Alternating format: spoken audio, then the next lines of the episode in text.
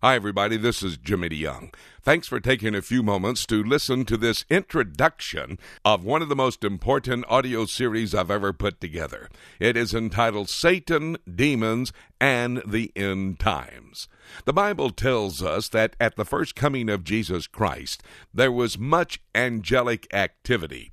Good angels would announce the birth of Jesus Christ. Evil angels, during the life of Jesus Christ, would try to stop him from his mission of becoming the Savior of the world. In the end times, at the second coming of Jesus Christ, angels will play a key role in what takes place. One of those angels, the most prominent of all the angels, Lucifer, decided he would rebel against God, and he ultimately became Satan. One-third of all the angels decided to rebel with Lucifer, and that is how many evil angels are available in all of creation today. They will play a key role in the end times. In this introduction of Satan, Demons, and the End Times, you'll be able to understand why certain things are happening in our world today. If you'll take a moment now and listen to the introduction, I'll tell you how you can get this entire five-hour audio series on C D in just a moment. But right now, here's the introduction to Satan, Demons, and the End Times. Chapter three and verse one. Look at chapter three and verse one just for a second. Now the serpent was more subtle than all the beasts of the field. Who's the serpent? Chapter twelve, verse nine of the book of Revelation. Satan. And so someplace between chapter one, verse thirty-one, and chapter three, verse one, Satan falls. It's not too long a period of time. I don't know quite how long it is, but it's chapter four in the book of Genesis, verse one, when Adam and Eve come together as husband and wife, and she's impregnated, and they have Cain. And God told them to do that, so it wasn't too long afterwards. We'll study more about his dramatic dethroning, but we see that he was a created being, a perfect, beautiful. In fact, let's look at the preeminence of this one who was created as Lucifer. Go with me back to chapter twenty-eight of the book of Ezekiel.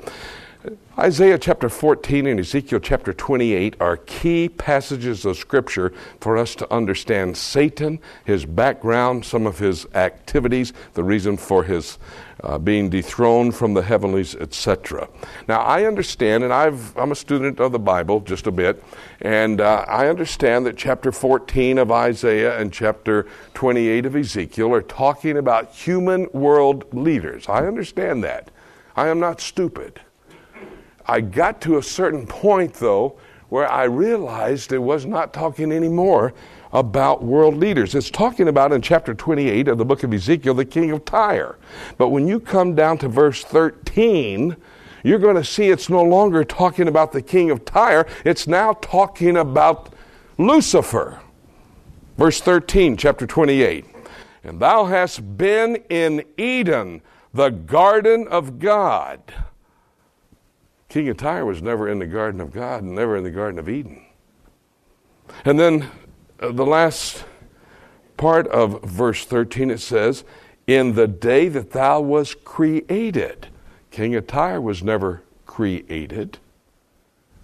And then it says here in uh, verse fifteen, and thou was perfect in thy ways. The king of Tyre wasn't perfect in his ways. He was born in sin.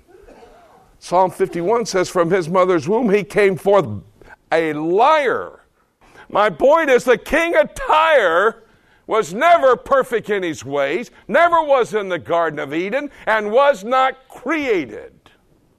And so it's not talking about the king of Tyre in the twenty-eighth chapter, just for some of you Bible scholars who might want to take me on, in the twenty-eighth chapter of the book of Ezekiel. Let me show you what it does describe. Look at chapter twenty-eight, verse thirteen again. Notice what it says. He was in the Garden of Eden. Every precious stone was thy covering. And it talks about it. The Sardis stone, the topaz, the diamond beryl, the onyx, the jasper, sapphire, emerald, carbuncle. You know what those stones are? Nine of them. There's nine stones that covered this beautiful creature. Nine of them are part of those twelve stones on the breastplate of the high priest. That's how beautiful he was. And his place of prominence. He was covered. Notice what else it says here in verse thirteen. And with his tabrets, you know what that is? A tambourine. And his pipes. You know what he was? Music made manifest in his creation.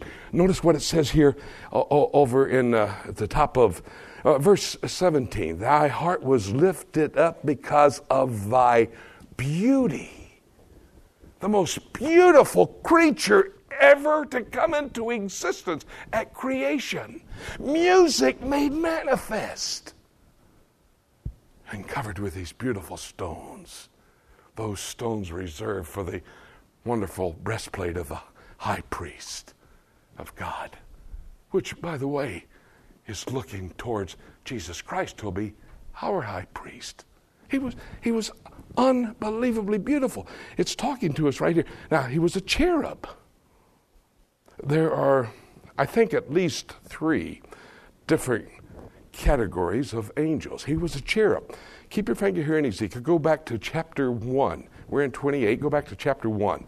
Let me, if you ever wondered what Satan looked like, I'm going to give you a perfect description. He is not wearing a red suit. He doesn't have horns on his head, have a red tail sticking out, standing there with a pitchfork.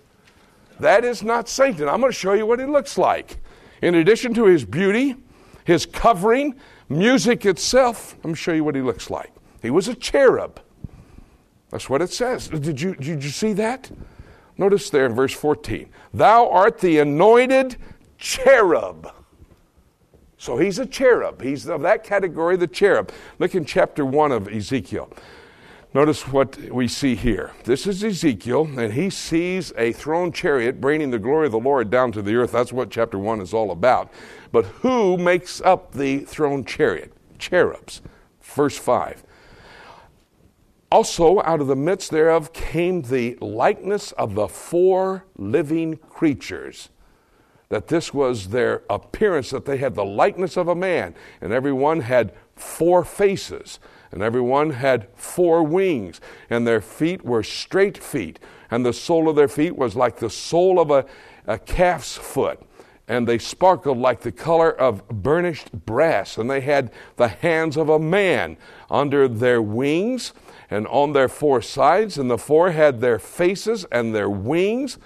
Their wings were joined one to another. They turned not when they, w- they went their way. They went every one straight forward. As for the likeness of their faces, the four had the face of a man, the face of a lion, and on the right side, they had then the, f- the four had the face of an ox on the left side, and also the four had the face of an eagle in the back. And so this was a four-faced, you've heard of double-faced people. This was a four-faced creature with four wings. He didn't have to turn any direction. He just went straight forward. Had four wings, two wings extended out, two wings covering his body, the face of a man in the front, the face of a lion on the right, the face of an ox on the left, and the face of an eagle in the back. And he just went straight forward. You'll see that he has a wheel in the middle of the wheel later on in chapter one. He never had to turn. If he wanted to, if he's going straight this way and he wanted to go to the right, he just went this way. He wanted to go to the back, he went this way. Now, these are the four, and there are four cherubs here. Their extended wings are touching tips, so they form a chariot, a throne chariot, to bring the glory of the Lord to the earth. And that's what Ezekiel is explaining here in chapter one. But this was a cherub. Now, how do I know this was a cherub? It doesn't say that in the text. It says they were living creatures. Well, I thought you might ask, so go to chapter ten just for a second. And notice what it says in chapter ten and verse twenty. This is the living creature that I saw under the God of Israel by the river Chebar. That's where Ezekiel was, on the Chebar river bank in chapter one. And I knew that they were the cherubims. Every one had four faces apiece, and every one had four wings, and the likeness of the hands of a man was under their wings, and the likeness of their faces were the same faces which I saw by the river Chebar. Their appearance and themselves they wept everyone, uh, went everyone straight forward. And so these are cherubs, cherubim. That's what it is, and that's what Satan looks like. He was the most beautiful of all of them created. Face of a man to the front, face of a, uh, uh, a lion to the left, face of an ox to the right, and the face of an eagle to the back, and four wings extended out. Thank you for taking a few moments to listen to this introduction of a brand new audio series that I have, Satan, Demons, and the End Times. This is a very important audio series. It's five hours of study. We have it on C D. It's available to you. If you'd like to order your copy of Satan, Demons, and the End Times, you can go to our website, w w w dot prophecy today dot com, or you can call our toll-free number. It's toll-free from across America, eight seven seven, six seven four, three two nine eight. Be sure to call soon and order your copy of Satan, Demons, and the End Times. And when I say the End Times, this audio series will give you evidence we are quickly approaching the time when Jesus Christ will return to the earth. But let me hasten to remind you, seven years before he comes back to the Mount of Olives in Jerusalem, he will shout, the archangel will shout, the trump of God will sound, and we shall be caught up to be with him at the rapture of the church. And I want to tell you something, that rapture could happen today. And having said that, nothing left for me to say, except let's keep looking up until...